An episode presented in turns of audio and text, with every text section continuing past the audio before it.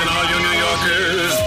Excuse me. Taxi. Okay, man, we're looking around. This is the 77 WABC minicast. This is the other side of midnight. I'm Frank Morano. I have to tell you a story, and unlike so much of what I say on the radio, this story happens to be true. A few years ago, I started hearing about this comic that was appearing on the Fox News channel, and once in a while, I'd see him on there with a flamboyant sports jacket on, and always with the sound off because you're at a radio station, they have these news channels on, and I'm looking at this guy, he's smirking, and I'm thinking to myself, never having heard a syllable that he said, I'm thinking to myself, how funny could this guy really be? Everyone knows that they don't put the really funny people on cable news. They give them sitcoms, they give them late night talk shows, they're performing in packed arenas. They don't put them on uh, the O'Reilly factor. So, there, lo, lo and behold, I totally judge this guy, never having heard a syllable that he's uttered ever before. And then a few months go by, and I hear this guy's on radio, and you know how radio people are very dismissive of everybody that's not them. And in general, my attitude expressed totally silently was, huh. What makes this guy think that he can do radio? What does he know about radio? He's a he's a stand-up comic that occasionally goes on TV. That doesn't qualify you to be a radio person. So then lo and behold, I happen to be out on Long Island visiting my wife's friend's child's soccer game. And it just so happens this childhood friend of my wife, her husband's brother, said, you know, I happen to be listening to this guy on the radio, and not only is he great, but he seems like a very smart guy and a very funny guy. So I can't tell you the name of my wife's childhood friend's husband's brother. I, I think that might have been probably the only time I ever met him. But with an endorsement from someone as close to me as that, I said, you know what?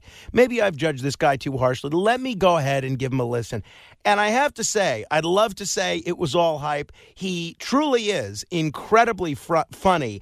Uh, I've had the opportunity to see him perform a few times now, seen him on television several times. He's terrific. He uh, knows what's going on in the news, but unlike so many, doesn't seem to take it too seriously. I'm very, very pleased to welcome for the first time to this show uh, Jimmy Failla, the host of Fox Across America with Jimmy Failla, and uh, very honored to be on the same station with him in the Catskills, WVOS, and a guy who is just a terrific stand up comic, an author, and a regular on Fox News. Jimmy, it's great to talk to you. Yo, so I just love so much during that whole story that you were looking at my jackets. Because here's the thing, I do just between you and me, because I'd admit this to you, because you know how much I love you. Um, I dress like a figure skater who let himself go. and it's like if you don't know me and how harmless I am, it looks like I'm flashy and arrogant. But what I'm actually trying to do is distract from my glaring lack of intellect, you know? Because if you see me on Fox, like these people have high end educations. They worked in the State Department. Like I went to Nassau Community College. I had to give a guy named Spider a bag of weed to get in and that's like an it's like a true story. So you understand when I find myself on TV with someone who worked in the White House, I'm like, dude, I worked in the back of a White Castle. You know what I'm saying? So I got to make moves. In Major League, there's that old pitcher that he's like, he, they're like, you put snot on the ball. I don't put snot on the ball, but I put rhinestones on my sport coats. You dig? I love it. Now, Jimmy, I think a lot of people know if you they listen to you on the radio or they've seen you on television, and maybe maybe the, some people that have not done either don't know this, but you actually got started as a cabbie. You drove a cabbie. Now, I'm assuming because you speak English pretty well that uh, as part of the uh, as part of the exchange program to make sure nobody knows what their driver is saying, you were driving a cab in either India or Nigeria. Is that accurate? no, it was here in New York. But you know what you'd love about that? I had three guys in my in my garage whose actual names were Osama bin Laden. Oh my goodness! Now imagine when we finally got him. It was a Sunday night. Obama announced it. I get a phone call on my cell phone. They're like, "They got bin Laden." I was like, "For what? Speeding?" Like I, you know, I told them to slow down around Grand Central. Can't be doing that. And they're like, "No, no, like bin Laden." And I was like, "Oh, that's amazing." But yeah, that is uh, that's how this began. Uh, I know nobody likes a show off, but um, I was banging out five to five, so 5 a.m. to 5 p.m. My garage was and service down on 21st and 7th, And uh, you know, we always have these arguments in cable news now about whether or not UFOs are real. I don't know that they are, but I've definitely in a yellow cab picked up people from other planets like a hundred percent. Hey, um, the the, the extent of my knowledge of being a New York City taxi cab driver is really being a passenger and watching the TV show Taxi, which I just loved. Did you find, as a student of comedy and as somebody that lived the life of a taxi driver, that there were elements of realism to that show? Oh yeah, because you know what? Every garage, my like my brothers are cops. Just to give you some parallel there, and uh, I would have been a cop if it weren't for this thing called the background check. But um, my brothers are cops, and every police precinct has its own community where everybody knows each other. The guys at one shift interact with the guys at another, and that's what a taxi garage is. Because there's this thing called a shift change at 5 p.m.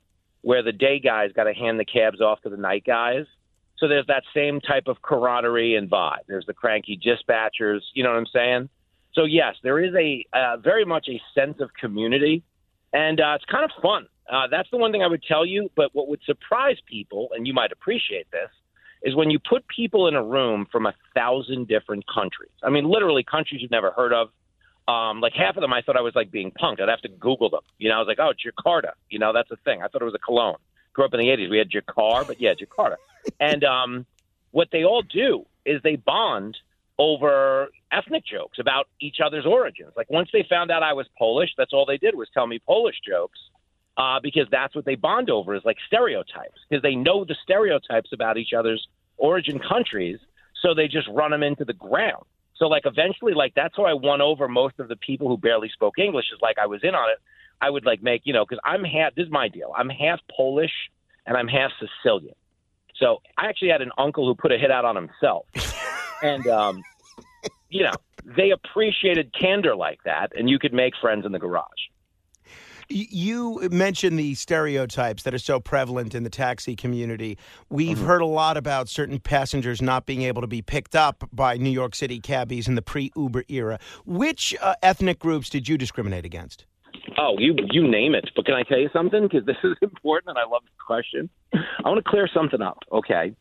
Because when people say, like, when you drive a taxi, do you like not pick up certain people? My man, because like you know they look dangerous. And the God's honest truth is no, because when you spend 12 hours a day in New York City traffic, you want to die. Okay. So if I didn't pick you up in my taxi, it's because you didn't look dangerous enough. okay. Sorry, pal. I, you know what? No, the, the guy over there with the severed head and the bowling ball bag, he needs to get to LaGuardia.